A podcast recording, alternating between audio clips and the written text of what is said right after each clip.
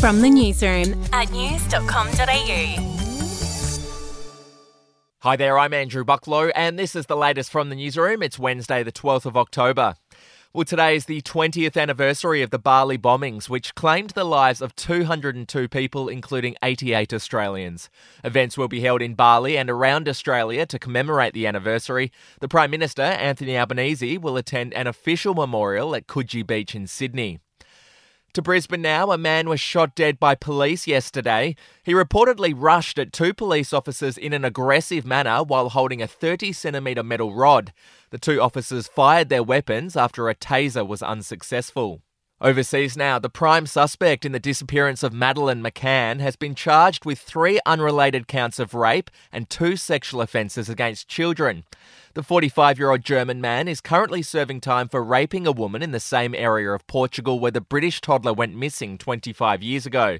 Prosecutors say the five new charges relate to multiple offences allegedly committed in Portugal between two thousand and two thousand seventeen.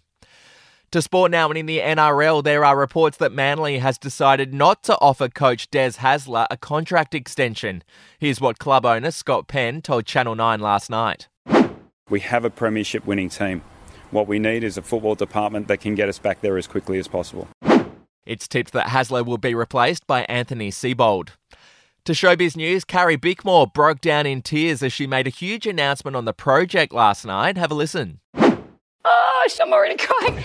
Some news that I wanted to share tonight, that after um, thirteen years at the project desk, I have made the tough decision to finish up hosting the show at the end of the year. Um, it's been the hardest decision of my professional life to make this call, but um, it's time for a new challenge. It is time uh, for my next chapter, and there's so much I'm going to miss. I'm going to miss my best mates on the desk, um, the job itself, which is just so incredibly fulfilling, our wonderful viewers um, who've been on the journey over the last thirteen years. And finally, in music news, Blink one eighty-two have announced that they're set to return to Australia for the first time in almost ten years. They'll perform in Perth, Adelaide, Melbourne, Sydney and Brisbane next February. Tickets go on sale on October twentieth. Well, that's the latest from the newsroom. We'll be back with another update soon. Follow or subscribe to From the Newsroom wherever you get your podcasts.